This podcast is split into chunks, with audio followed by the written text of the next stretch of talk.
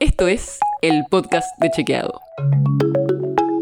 Es un espacio en el que de lunes a viernes vamos a compartir con vos alguno de nuestros chequeos para que sepas qué de lo que se dijo o escuchaste es verdadero o falso. También te vamos a presentar las verificaciones que hacemos de las desinformaciones que andan circulando por ahí y vamos a traerte datos y contexto para que entiendas mejor las noticias.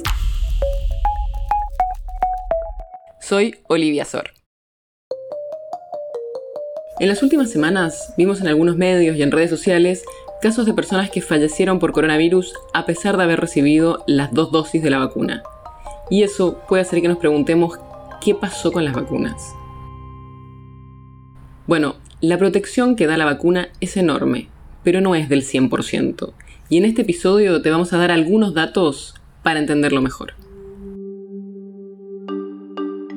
Para empezar, es muy importante, aunque suene repetitivo, contar que las vacunas sirven.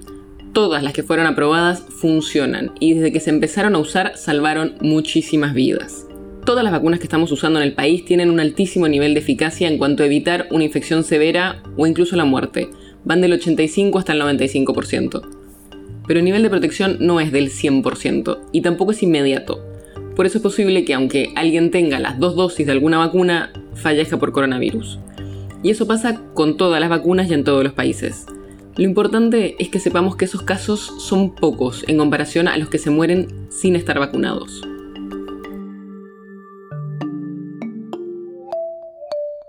Además hay que tener en cuenta dos temas. Primero, las distintas variantes del virus. Seguro escuchaste hablar de las variantes de Manaus o la de India, bueno, estas distintas variantes que ahora la Organización Mundial de la Salud recomienda nombrar con letras del alfabeto griego como gamma o delta, a veces son más contagiosas y más agresivas, lo cual también puede influir.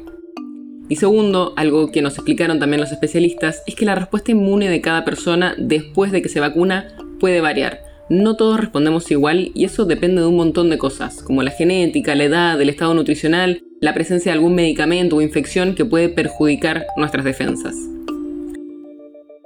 Pero aunque una persona vacunada puede morir de COVID, esto es poco probable.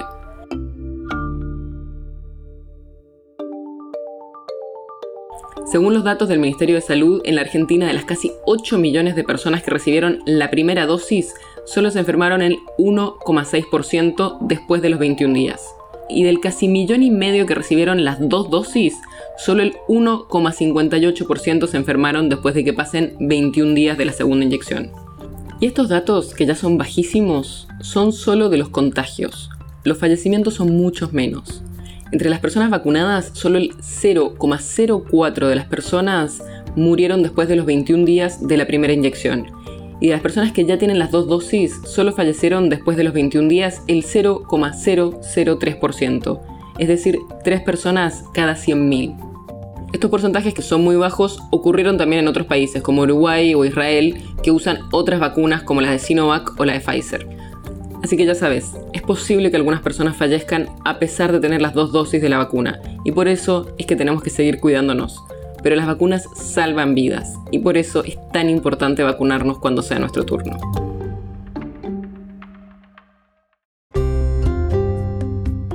El podcast de Chequeado es un podcast original de Chequeado, producido en colaboración con Posta.